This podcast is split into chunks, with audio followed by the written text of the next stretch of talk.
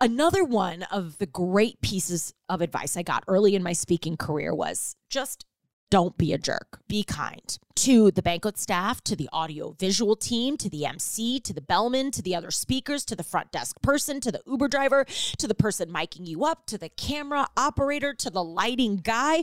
Listen, you're going to come into contact with so many people, and you are only as pretty as you treat them. So be kind. This is a Soulfire production. You're listening to episode 121, 121 of Yes and with me, your host, Judi Holler. And today's episode is brought to you by our friends at Advocare. They are on a mission to support you and your health needs with high vibe supplements, resources, and products. And guess what, baby? We got a code. Use yes and one five. That's yes and 15 every time you shop to get discounts and support this podcast when you do. Well, hello, hello. Welcome back. Welcome to the show. Yo, I'm so glad you're here. If you're new here, welcome to the party. Uh, if you're not new here, welcome back. I'm so glad you're here. And I, I gotta say, I really cherish you. I, as an avid podcast listener myself, I know how precious it is to spend your time with the podcasts you love, the podcasts that empower you, the podcasts that entertain you, the podcasts that push you, the podcasts that get your mind off the fucking craziness in the world. And the fact that you think my podcast is one of those podcasts, yo, I see you, I hear you, I receive it, and I'm so grateful for it. So thank you. You know, last week I finished a book. I finished, um, I got a stack of books. Oh my God, I got so many books to get through. And I got off my game for a minute. Like at night before bed, I read fiction. I watch shows like Maisel. I'll go back through Mad, Mad Men. Anybody else a Mad Men? Oh my God, Jon Hamm, can you even? And he was just on Smartless, by the way, one of my favorite podcasts. I'll link up to that episode. Anyway, uh, so like I'll watch shows, I'll watch stand up, I'll do fiction, get, get, get, gets my mind off the world. Um, and I usually do my personal development to sort of begin my day, um, or I'll break with it at lunch. And, you know, of course, sometimes I'll read personal development in the evening, but sometimes I stay out of it because it gets me thinking about work. It gets me thinking about my work. So, um, I have gotten behind and I finished a personal development book that I have been meaning to finish. And it's a book called Stillness is the Key An Ancient Strategy for Modern Life by the incredible Ryan Holiday, one of my favorite authors. And just like all of Ryan's books, it was, of course, incredible and thought provoking and inspired me to sort of seek out more peace in my life. And I've got to share something with you that he wrote on page 201 because it's really the essence, the essence of the work I do, the essence of the work we're doing in House of And, what we're creating. And most importantly, it it really validated and reaffirmed the importance of preparation and laying a strong foundation in your life so that whatever you're building has strong legs to stand upon. Ryan writes this Isn't the whole point of greatness that you're freed from the trivial rules and regulations, that you could do whatever you want? Ah.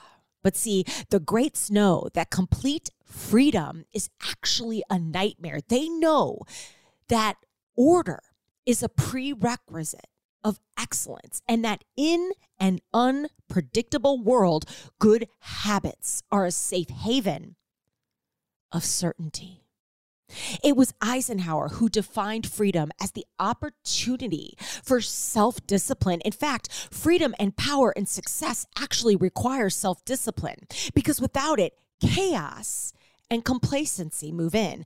Discipline, then, is how we maintain that freedom. It is also how we get in the right headspace to do our work. Well, shit. uh, Ryan dropped the mic right there, and there were so many mic drops in that book. But I loved that because, see, listen, our House of And methodology begins with preparation, which is all about laying a strong foundation. And this is why it's control when you have none, it's certainty in an uncertain world. It's a set of keys you can grab to open new doors. It's a skill set you can call upon when you find yourself in a dark place. And in our House of And monthly mentorship, yo, this is what we're doing. We are helping you build good habits that are a safe haven of certainty in a world that is so wild and unpredictable. And the best part is that you don't have to do it alone. You'll have a community of like minded people who are also ready to kick open new doors and build a strong foundation. We do it together. I walk with you because, like you, I'm scared too. I get frustrated and I feel uncertain all the time. So if you are not a member of our House of And community, our mentorship, yo, I invite you to check us out. I'd love to see your face every month in our live classes, live classes, and live office hours. We're also going to start hosting members only live house parties around the country with me, yours truly, and members of our community. I'm also inviting members onto the podcast so you could get a chance to share your story of transformation right here on the Yes and airwaves.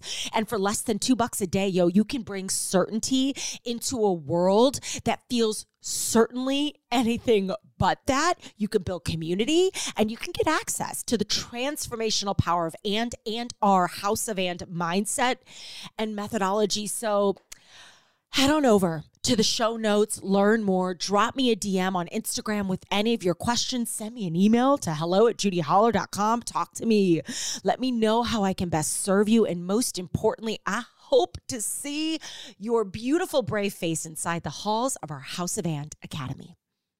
Okay, so I was recently interviewed for a magazine that is doing a series on what it takes to be a successful speaker. And they're talking to different thought leaders and keynote speakers as they put together this content. And I was excited to be included and share my perspective. So as I was writing my answers, I said to Amanda on my team, I said, yo, this would make an awesome podcast episode because I think one of the questions I get asked a lot on repeat is, oh, how do I calm my nerves? How do I be a better speaker? How do I be a speaker?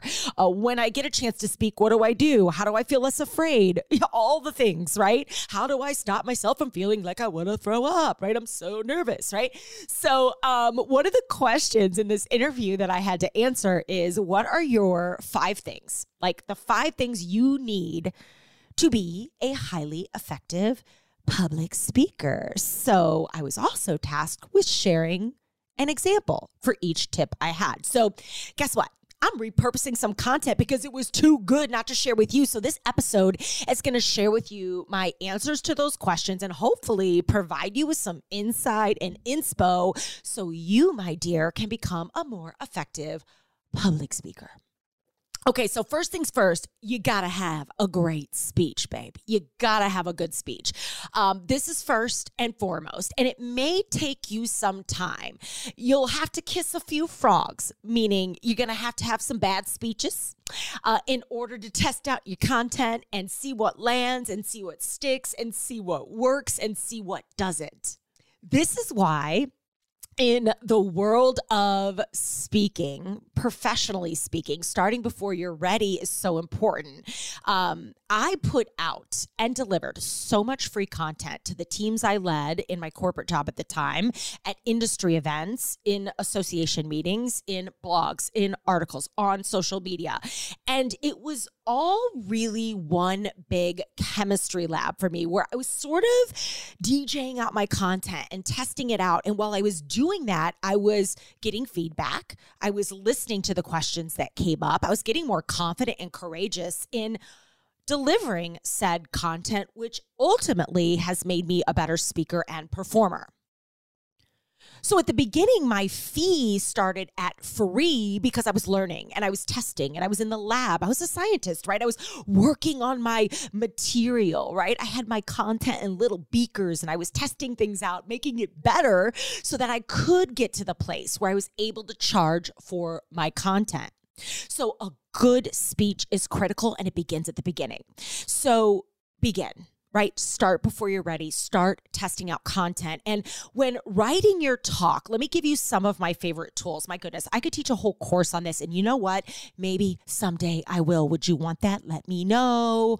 Um, but yo, I have so many ideas here. I mean, I've spent well over a decade writing and delivering speeches to thousands and thousands of people. So there are things that work and things that don't. So, one of the tools I use when I go to write any new keynote, which I just did, I just wrote a new talk called The Transformational Power of And Unlock Your Potential. Call me if you want to book it for your organization. I'd love to bring it to you. It's super dope and I'm so proud of it. But I always begin with Tamsen Webster's Red Thread Strategy. So I'm going to link up to Tamsen in the show notes, her incredible book. Um, I use her framework for every keynote I write. I've been using it for, for years and I've worked with her privately as well. So I'm going to link up in the show notes, but she's literally an idea whisperer. Uh, she's got lots of experience in the TED community and can really help you organize your ideas in a way that makes your talks highly effective. So Tamsen is one of my secret weapons. Uh, number two, when I think of writing a speech, this is a great piece of advice I got.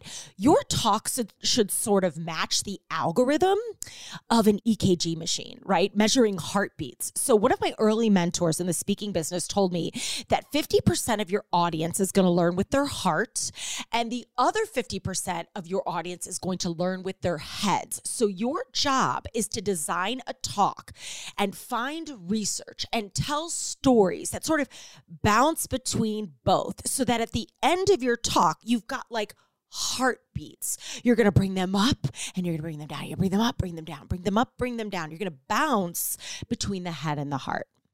And then personally, I always love opening with a story, a story that really illuminates the essence of where we're about to go, the the journey I'm about to take the participants on, and then I come back around to it at the end to sort of like wrap it up in a bow and call back to the beginning. We love callbacks in the improv theater, right? It's like so surprising. It's such a delight when people remember things that happened like many minutes ago and many hours ago, right?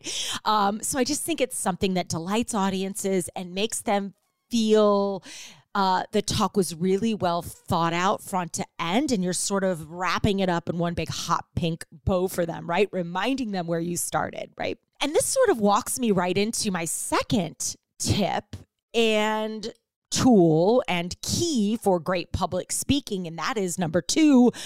Uh, preparation. Okay. Someone once told me that how much you prepare shows how much you respect your audience we've all we've all been in these presentations where the salesperson or the presenter was not prepared. It is literally uncomfortable to be in that room, to sit in that audience, right? They're clearly winging it, which is completely annoying, frankly, really hard to watch, and in my opinion, so fucking rude, right? Don't waste my time.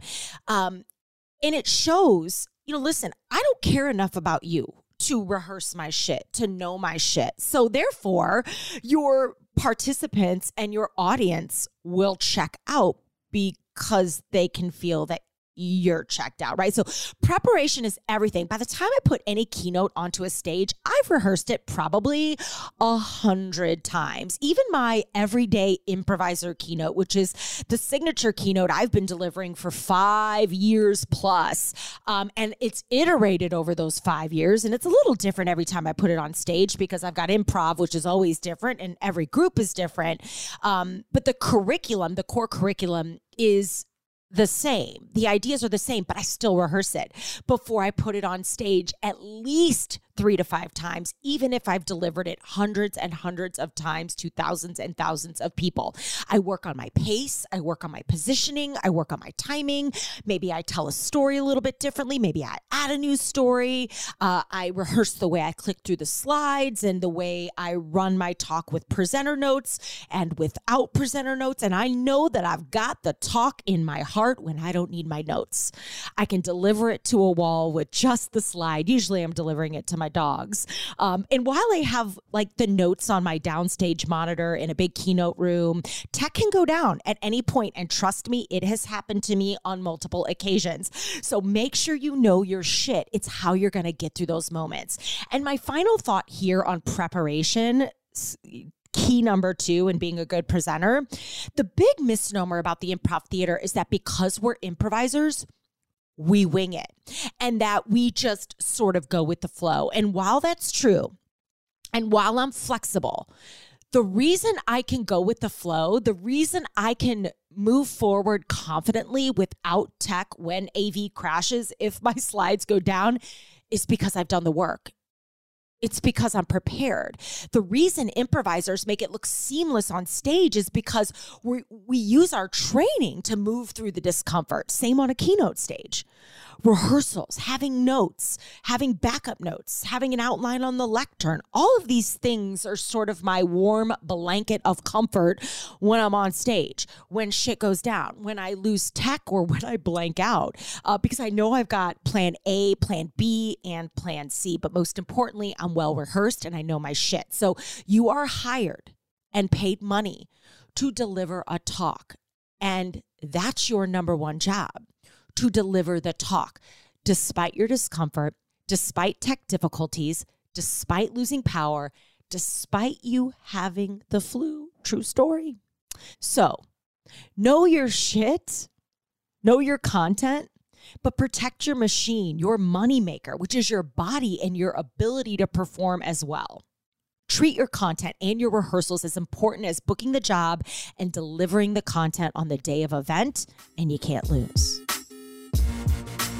Okay, speaking of things you need to be highly effective and to be a highly effective public speaker, well, the obvious is your health. Because let me tell you, when you feel like shit, you're going to perform like shit. And besides working out and drinking lots of water, supplements help me keep my head and my health in the game so I can rock it with confidence. So while I'm sharing my top five things you need to do, let me tell you that a speech feels so much better when you look good and feel good. So, making sure that I'm taking the right supplements helps me supplement what my body is missing because while I try to eat good most of the time, I'm not perfect. And according to science, most of us aren't, which is why supplements are even a thing. They supplement what your body is missing. And Advocare supplements are my fave. They can help you do lots of things from boosting collagen to getting your gut in check to managing your mood, all things I'm down for. So make sure you check out Advocare in our show notes, not only to support this podcast every time you shop, but get 15% off every time you do. Use Yes and 1 5. That's Yes and 15 every time you shop for discounts. Okay, back to the show. Okay, tip number three let's address the nerves because we're all gonna get nervous. Even me, who does this professionally for a living, I still get nervous. Early in my career, I heard someone say, never trust a keynote speaker who isn't nervous. They're either lying dead inside or they don't care. and I've never forgotten that uh, because, of course, you're going to be nervous. I mean, of course, you care. You want to do well, right? And let me tell you, once you put your two little feet on the stage, once you were about 60 to 90 seconds into the beginning of your speech, which is why your beginning has to be so fucking strong and well rehearsed, uh, because it really helps you come out of the game hot and really confident. And you begin to forget fear and get into the magic of flow state. So there are some things you can do, and I specifically want to highlight uh, what I call my pregame ritual, which is critical. So, what you do in the minutes and hours before your talk really determines its success. So, number one, you get booked for a talk. And you're like, oh my God, what do I do? Number one, congrats, you earned your spot on that stage. Number two, the bad news is that you can't stop the nerves. But number three, the good news is that you can reframe them and make friends with it. You can make your nerves your homeboy. Absolutely. So here's some ways you can do that. Number one, stop telling yourself you're nervous and start telling yourself you're excited. Your brain doesn't know the difference. So tell it a new story. Say thank you. Say thank you. Have gratitude for the gift of being able to make an impact and share your story with the world Remember that the nerves mean you're alive, babe. Is there any other way to be? Never forget the fact that no one cares about you as much as they care about themselves. So give them so much gold and realize you are there to serve and not perform. Another thing that helps me with my nerves is I always anchor scary things, whether it's a speech or a doctor's appointment or whatever I've got going on, a tough call I need to make, with a fun treat on the other side. So I anchor the scary thing with something awesome. So treat yourself to something after the talk and look forward to that and look forward to that reward happening once you finish. So if I'm traveling, I'm on the road, and maybe I book a massage or I have a great glass of champagne or I treat myself to a cozy dinner for one, like whatever it is, anchor the scary thing with something awesome on the other side and it gives you something to look forward to. Oh, and last but not least here, before I get on any stage, I do three things in the 10 minutes before I have to speak. Okay. Number one, and you pick the song that works for you, but I listen to Unstoppable by Sia. That is my song. It puts me in such a great mental state. It is so empowering. It is just my song. It is my jam. And I've been using it for years. And while I'm listening to Sia, I am standing in a power pose. Uh, you can Google power pose. We'll link up in the show notes. There is a lot of scientific research around the power of a power pose. It literally changes your energetic state. So while I'm listening to Sia, I'm in my power pose and I'm doing this for about two and a half, three minutes. It's as long as the song unstoppable. And sometimes I'm doing this in the bathroom stall. Sometimes I'm doing this backstage, right? Uh, sometimes I'm doing this in a green room. Get get yourself where you need to get yourself, but do it. And then the last thing I do before I walk up onto the stage is I tell myself I love myself. Like I love you. You got this. Like no matter what happens up there, you are going to be okay because you are okay. This is why self love is so critical. We always come back home to who we are, and we cannot tie our self worth to the opinions that people may have to our work and to the ideas we share in the world right? So those are the three things i'm doing in in those final moments before i hit the stage. Okay last let me add one more caveat here. Um and this is big. Don't look at your emails before a talk same with your DMs, etc. Like I made this mistake once and I got terrible news 30 minutes before I had to take the stage in front of 2500 people and it 100% jacked me up in all the wrong ways. Um, so now I don't do that anymore. Everyone closest to me, my husband, Amanda on my team, knows when my keynotes are. They know when I'm going to be on stage. They know when I have a talk. So if some bad news comes in, Amanda's going to hold those emails back or they're not going to call me or text me until after the talk, whether it's personally or professionally. Like I protect those hours before my talk like a mad woman, right? Because here's the deal I'm going to find out when I get off the stage. Uh, I don't need to find out before a public appearance. So I protect myself in those hours leading up to the talk. So I slap my phone in airplane mode. Everybody knows I'm about to go on stage. No one worries about me when they can't get a hold of me because they know I am in airplane mode, getting my head in the game for the talk. All right, number four, thick skin, baby. You're going to have to have thick skin uh, to work in any public capacity, and you've really got to work on your confidence. You're going to have to work on movement, right? You're going to have to keep moving forward despite someone getting up and leaving, despite hecklers, despite people talking and laughing and being disruptive, despite the one woman you can't stop looking at who has massive resting bitch face, despite someone not getting it, despite a bad review. It happens. And there are people in this world, listen, that do not like dogs. They literally hate dogs. And they will trash talk in the comment section on the most magical dog post you can imagine. If someone can hate on God's most perfect creature, well, then someone at some point is not going to like you, babe. Okay.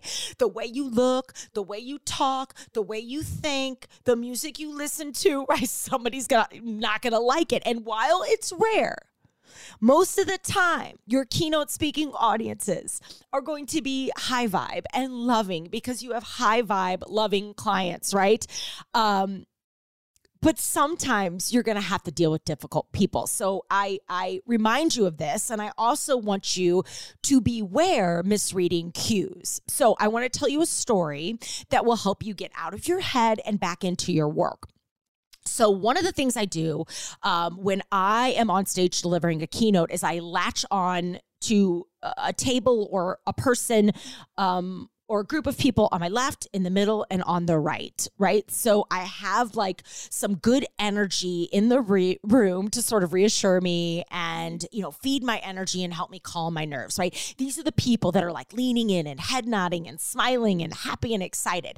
And then every now and then you're going to lock eyes with Miss Resting Bitch Face. And when you lock eyes with her, you're going to instantly think that you are the corn in her poop you are going to think that you are shit and you're going to think that she hates you and that she can't wait for you to get off the stage. And you will think that maybe there's toilet paper hanging out of your pants or something because she is just not feeling you.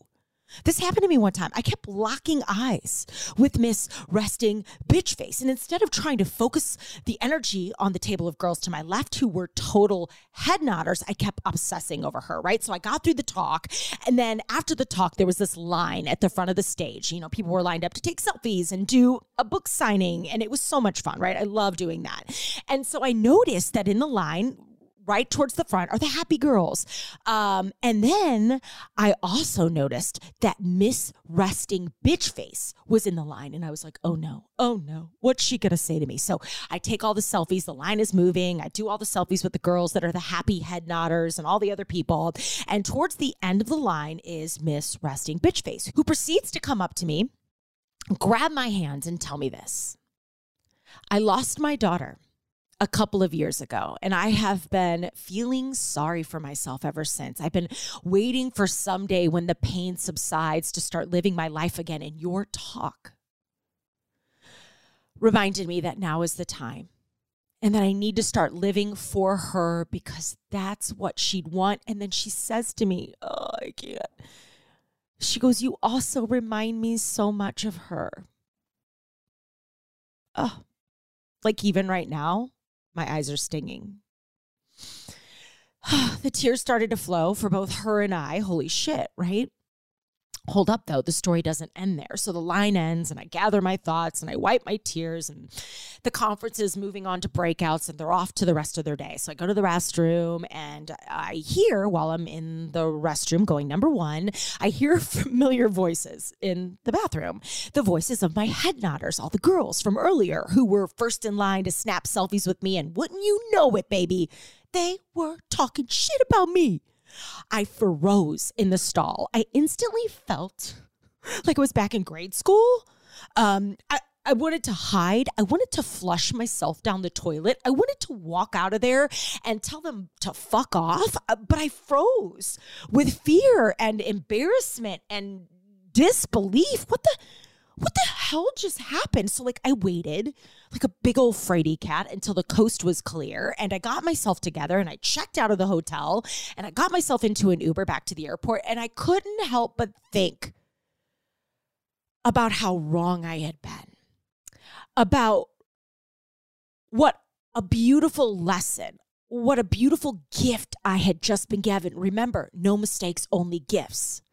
See, Miss Resting Bitch Face wasn't a bitch face at all. She was deep in something bigger than I could imagine, processing the transformation she was moving through. And the overly happy girls to my left were clearly insecure and fake and, and maybe not ready to hear what I had to say, even though they clearly needed it. So, the moral of the story is never tie your self worth to anything outside of yourself and never tie your self worth to the perceptions other people may have about you or your work or your performance or your intellectual property because you do not know what is going on behind the scenes. Oh, and do not use the bathrooms in public space before or after a talk.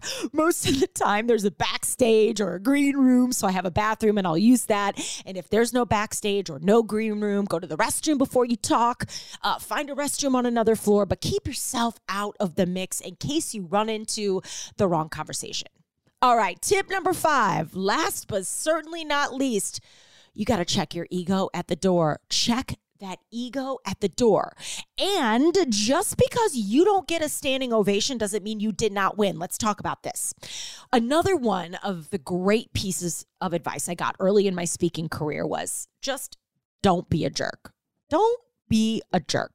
Be kind to the banquet staff, to the audio visual team, to the MC, to the bellman, to the other speakers, to the front desk person, to the Uber driver, to the person miking you up, to the camera operator, to the lighting guy. Listen, you're going to come into contact with so many people, and you are only as pretty as you treat them. So be kind. Yes, you're going to deal with difficult people. Uh, Uh, people that annoy you. So put up your shit shield and let that bounce right off of you. But you got to keep moving. So be kind, be easy to work with, be prepared. Don't be late. Smile at people, keep it light, know your shit. You'd be surprised. Audiovisual teams work all over the country with lots of different clients, and meeting planners for one organization know a lot of other meeting planners. So, as quickly as you could lose your job and get a bad reputation, you could also get a job because an audiovisual tech or a producer referred you to someone, or a meeting planner calls her other meeting planner bestie and is like, oh my God, dude, you got to hire this girl. She crushed it and was so easy to work with. So, be easy to work with. I was also once told by an early speech mentor that you're never as good as they say you are, but you're also never as bad. So keep that ego in check. And while we're talking about ego, let's address the standing ovation that I alluded to at the top of this point.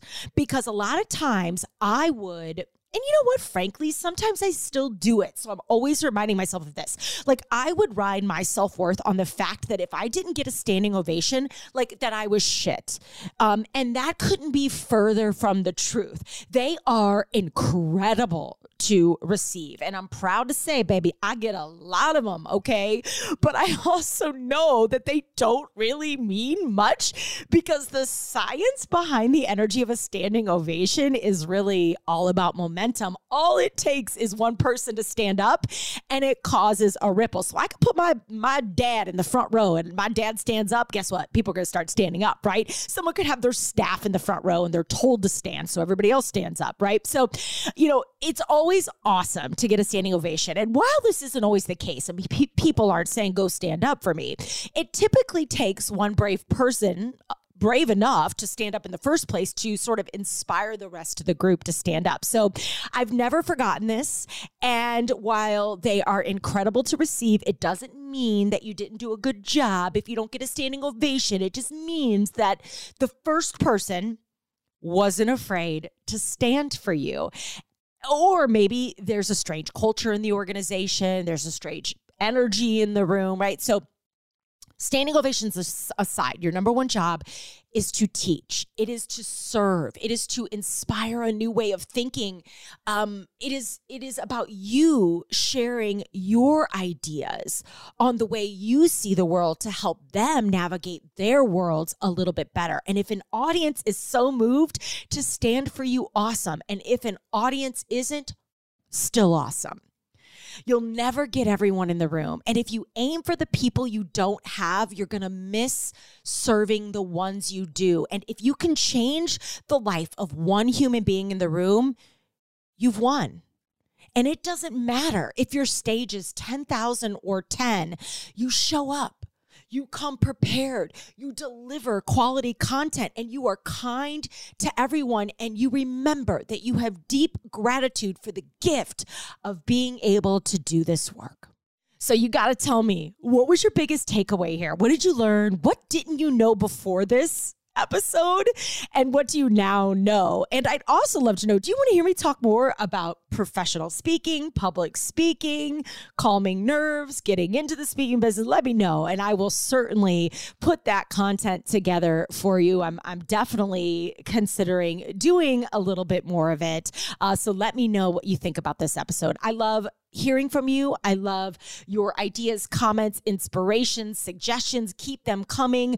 Uh, if you loved this episode in any capacity, share it with a friend who would love it too. Who do you know that wants to speak? Who do you know that needs uh, a little momentum in the right direction as it relates to performance and putting themselves out there? Do you know someone who is building a keynote speaking business? My goodness, send this their way. I wish I would have had some of these ideas uh, 15 years ago when I was getting started. And yo, have you left a podcast review? Come on, get Get yourself to iTunes, get it moving, type a couple sentences, literally just say Judi rocks, five stars, and I would be obsessed with you. They mean so much to me. So I thank you for reviewing. I thank you for sharing. I thank you for listening. And I thank you for spending your precious time here with me on the Yes and airwaves. Until I see you right here next Wednesday, baby, keep kicking open those doors.